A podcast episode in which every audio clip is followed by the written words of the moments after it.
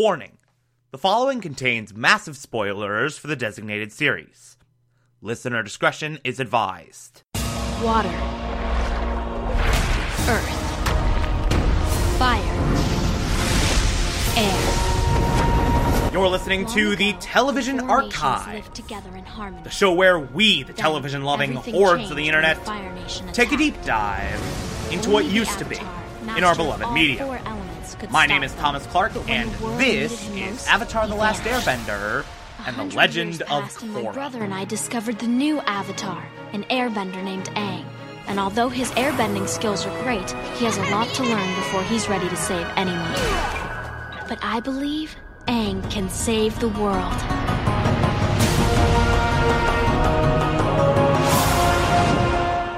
Today we will be discussing The Legend of Korra, Season 4, Episode 5, titled Enemy at the Gates.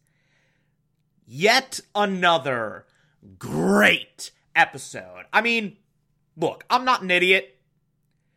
This is very clearly set up for a much bigger and better episode that we'll talk about presumably tomorrow. But as far as setup for bigger and better episodes goes, this is really fantastic setup for a bigger, better episode. Like, this episode, narratively speaking, it acts as a really satisfying prologue to what's about to happen. Not going to go into that at all. While at the same time providing just enough like brilliant character moments and incredible character arcs so that it feel uh, it still feels like there's a significant amount of stuff happening. Like it do- it doesn't just feel like this episode is homework. Plot-wise, there's not a lot going on, but character-wise, this is a huge deal. This is a huge episode. And I love everything about it. Uh, so let's start off with probably the most poignant arc in this episode. Uh, Asami sort of reconnecting with her father after three years. So Asami has that brilliant scene with Hiroshi right at the start where she sits down with him and is like, hey, here's all your letters back. I don't want them. I don't want to see you again. Stop trying to contact me. And Hiroshi is like, yeah, okay, that's fine. I just want to say one more thing. And just goes on this whole thing about how Asami is the greatest thing he's ever created and how proud he is of her. And as this is happening, like Asami's starting to tear up, starting to cry, like it's oh my god. Like it is so heartbreaking to witness this. It really, really is. And then Asami has that moment in the park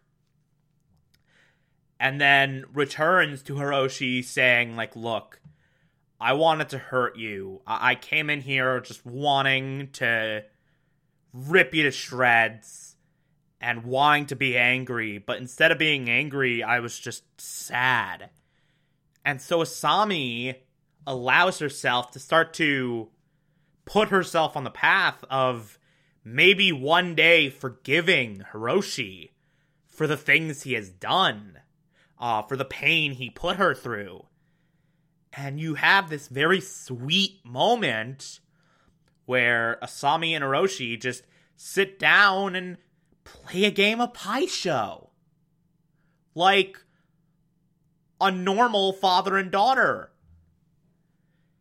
And like it's so brilliant. Like it's such a huge character moment for Asami and like they put you on such a roller coaster ride of emotions uh, with so little. They do so much with very, very minimal storytelling. Like, this is probably the most compelling element of the episode. If you combine it all, it's probably like three minutes, five at most of the episode. And that's probably me overestimating. Like, it's a very small portion of it, and yet it is the biggest thing that happens here. Now, probably the most meaty section of this episode uh, is the stuff that's happening with Bolin and Varrick. Uh, Bolin and Varrick kind of have this shared arc of sorta starting to have doubts about Kuvira and kind of realizing that Kuvira might be a little not all there, might be a little not so, might be a little all over the place insane. So they both have their respective moments where they realize this. Uh, Varrick's is something. so he's experimenting with this spirit vine technology, harnessing the power of spirit vines, as we saw at the end of episode three of season four, if I remember correctly. Uh, we saw it a couple episodes ago, and he's doing this test. And by the way, I, I love how he's named units of measurement after after himself and Zhu Li. Like apparently, like weight is in Zhu Li's, power is in Varricks, and then like when when he like starts to have this spirit vine stuff overload and go insane and unleash this like big amount of power. Varrick's like crawling on the floor, he's screaming, "There's too many Varricks! There's too many Varricks!" it's so stupid. And they have this whole thing where Varrick has to save Zhu Li from falling off the train. And then Kuvira is coming in and is like, hey, what's going on? And Varrick's like, yeah, hard pass on this Spirit Vine stuff. This is way too powerful. This is way too dangerous. What if this ended up in the wrong hands? And you sort of see this moment where Varrick's like, I mean, yeah, in the past I would have made this anyway and made a buck off of it, but now I kind of I have this I have this like concern for other people and I don't understand it. Like there's a voice in my head telling me not to do things. I think that's your conscience, sir. And then Kuvira, upon learning that she's not getting her spirit vine technology, threatens Varrick's life by like choking him and dangling him over the tracks. So yeah. Meanwhile, Bolin is trying to pitch the joining to the Earth Empire to Suyin. By the way, I should mention uh, they're outside of Zaofu at this point. They're trying to use Bolin to convince the Beifongs to join Kuvira's Earth Empire, and they're like, no, no, no, no, no. And then they fail. They fail miserably. That's basically the point of this scene. Uh, Bolin does not sell it very well, and then they leave, and then Bolin's like, hey, we actually doing the good stuff that we've said we're doing, or what's going on here? And then Kuvira basically threatens Bolin for asking too many questions. So both Bolin and Varrick, they kind of converge and at the same time tell each other Kuvira's crazy. so now they mount this escape.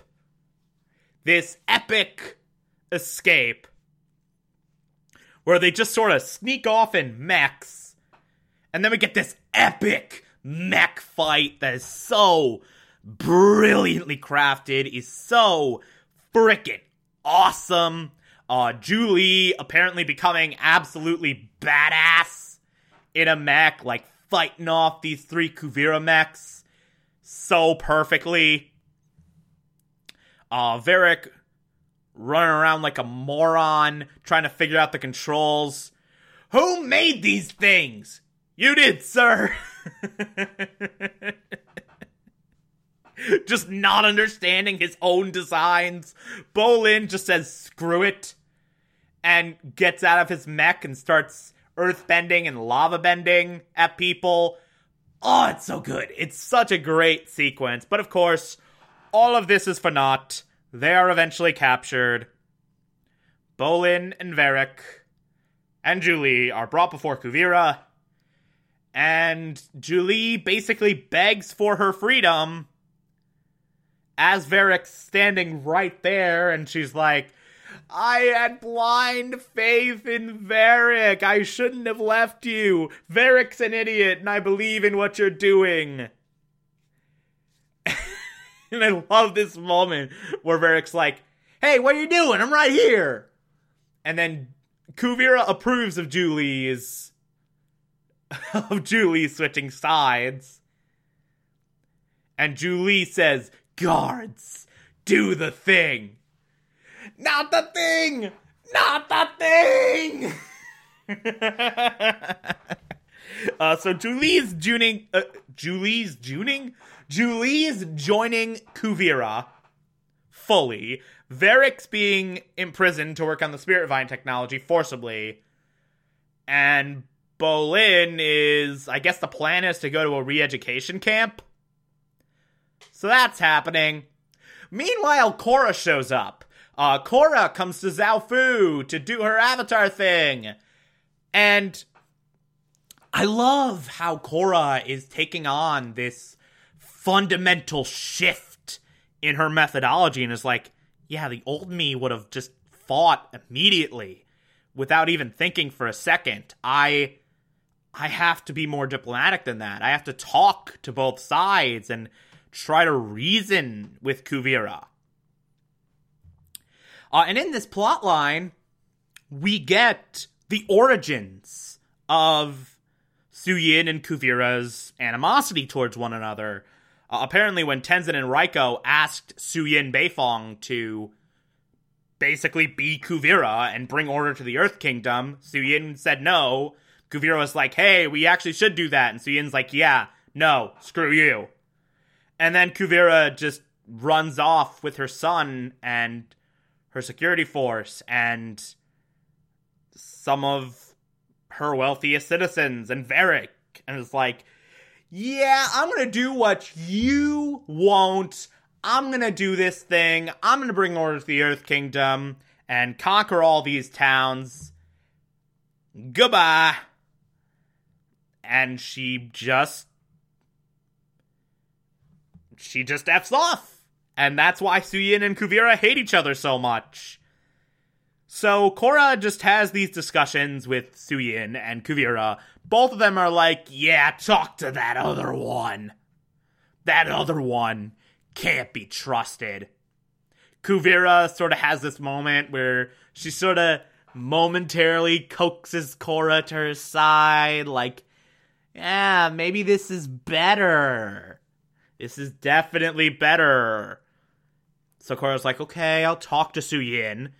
And then we get our ending where Suyin and her children just decided to sneak into Kuvira's forces and take her out and end it like that. So yeah. That's happening. And then it ends. So yeah, again, definitely like set up for a bigger, better episode in the near future, but it's still really, really great. It's still a really significant episode just on its own merits, and it does a lot. It has a lot of very significant character development here. Like, this is a very character focused episode, uh, while also being a prologue to something that we're gonna discuss tomorrow. I'm not gonna talk about what it is, I'm just gonna F off before I accidentally spoil something. Uh, if you like this, favorite the podcast, anchor.fm slash TV archives so you can be here every single Monday through Friday as I go through every single episode of this and other shows. And you can find it on pretty much whatever podcatcher app you prefer. Feel free to call in as well. It's as simple as just a push of a button on the Anchor app. I will play those on the show from time to time if you feel so inclined to send those in. Follow me on Twitter and Instagram, TomTom4468, and support the show. Patreon.com slash Thomas Clark. Pledge just a dollar a month. I appreciate everything I get through there. Or, if that doesn't work for you, you can also support the show directly via Anchor. I appreciate that as well. Uh, tomorrow we will be discussing The Legend of Korra, Season 4, Episode 6. Talk to you then.